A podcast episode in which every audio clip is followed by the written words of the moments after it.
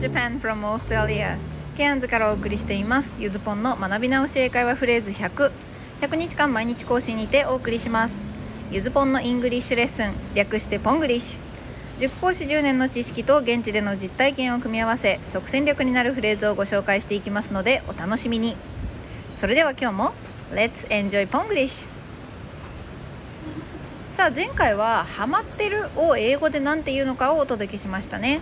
ゆずたちのハマっているものもいくつかご紹介させてもらいました。それでは前回のフレーズ覚えてますか？I'm into it. こちらですね。I'm into it. 忘れちゃってた人はひとまずこの場でこのフレーズを5回つぶやきましょう。他にも2つ、えー、控えめバージョンとより沼ってるバージョンのフレーズなんかもご紹介しました。そして今回もちょっと熱量は高めのこの一言をご紹介します。Today's phrase. I'm excited. I'm excited. 楽しみ。テンション上がってる時の一言ですね。目の前に起きた出来事にワクワクするのはもちろんですがこの先の出来事にワクワクするならそれは楽しみにするっていう意味にもなります。このワクワクする興奮するっていう言い方は結構知られてると思ったのでちょっとあえてね楽しみっていう役でご紹介してみました。あの有名なキャラクター風にも訳せます。あのオレンジの服を着たな。来たね。ほらワクワクするぞってやつですね。ちょっと声真似はできないんですけど。日本語特有の面白さですねこれはね。そしてこのエキサイレットはパッと見 ED もついていて過去形に見えますがハッピーやクールの仲間形容詞と考えてしまって OK です、まあ、過去分詞というねちょっとあのなんか中途半端ななんかどっちつかずなやつです。そのため excited の前には I'm so excited とか I'm very excited I'm really excited みたいに副詞をつけることができます。何を楽しみにしているかを伝えたい時はこれから話す2パターンを使ってみてください。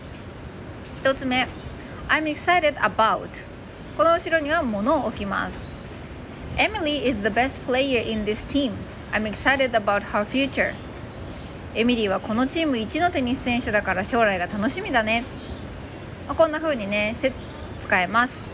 そして説明になるような文に続けて I'm excited about it about it なんて使うこともできます。例えば I got a new job I'm really excited about it って感じですね。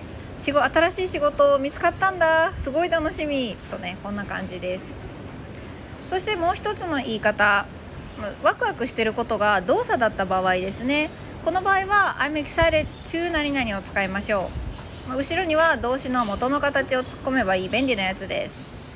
これ結構自己紹介でも使われたりします。I'm so excited to learn with you guys. あなた方と一緒に勉強できるのが楽しみですって感じですね。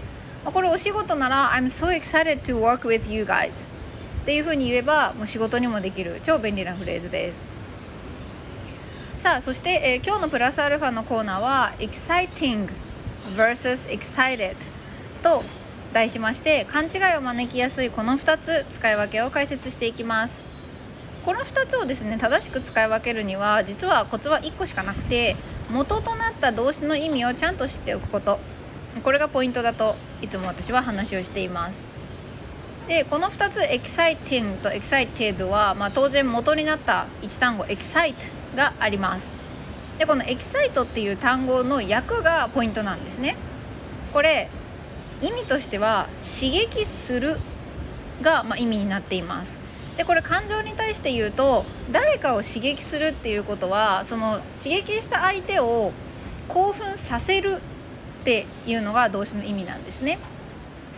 なのでですね I'm exciting っていうと私は刺激をしています。でこれまあ人間の性格とかに対して言うなら私はなんか誰かを興奮させる人間ですとか誰かのテンションを上げる人間ですっていう感じになっちゃいます。あんま聞かないですね。で一方で I'm excited になると私は刺激されています、ま、B 動詞プラス ED の形で受け身を表現しているので刺激されている。つまり刺激されて興奮していますという役になっています。これねあの結構中学生も、まあ、大人もですね興奮しているって日本語では言うのに英語での見た目が受け身になっている。まこれに混乱するしてつい日本語の感じでなんか「I'm so exciting」って言っちゃうパターン多いんですけどそうじゃないよっていうのをお分かりいただけたでしょうか。このねエキサイトと同じ考え方ができる動詞群は感情動詞なんていう風にくくられることもあります。元の動詞の役がほにゃららという気持ちにさせるになっている仲間たちですね。よく聞くものを挙げると、えサプライズそれからアメイズタイヤショックこの辺りですかね、まあ、タイヤに関してはタイヤって思っても I'm tired これ聞いたらあーってなりません？I'm tired まあ、これってよくよく考えると tire プラス D ED の形になってるんですね。どうでしょう？意外と基本的な感情も今日ご紹介したエキサイトの愉快な仲間たちだったというわけですね。さあそれではここからは Let's Try のコーナーです。1問目は2択にしました。そして23問目はいつも通り英語にしてみましょうという回です。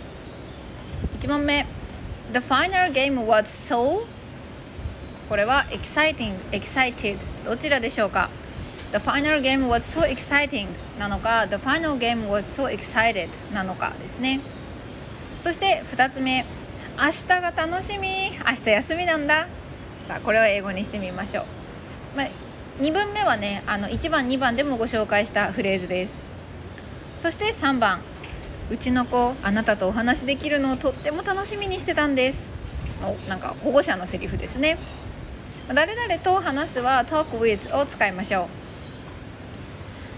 はいということでここからはアンサーのコーナーです今日も朝からお疲れ様でした1問目 The final game was so exciting が答えですねそして、え2つ目 I'm so excited about tomorrow I'm so excited about tomorrow 明日が楽しみと I have a day off tomorrow 明日休みなんだですね I have a day off tomorrow have a day off を使いましょうもしくは I'll be off tomorrow. I will be off tomorrow とか I'm off tomorrow なんかも正解です。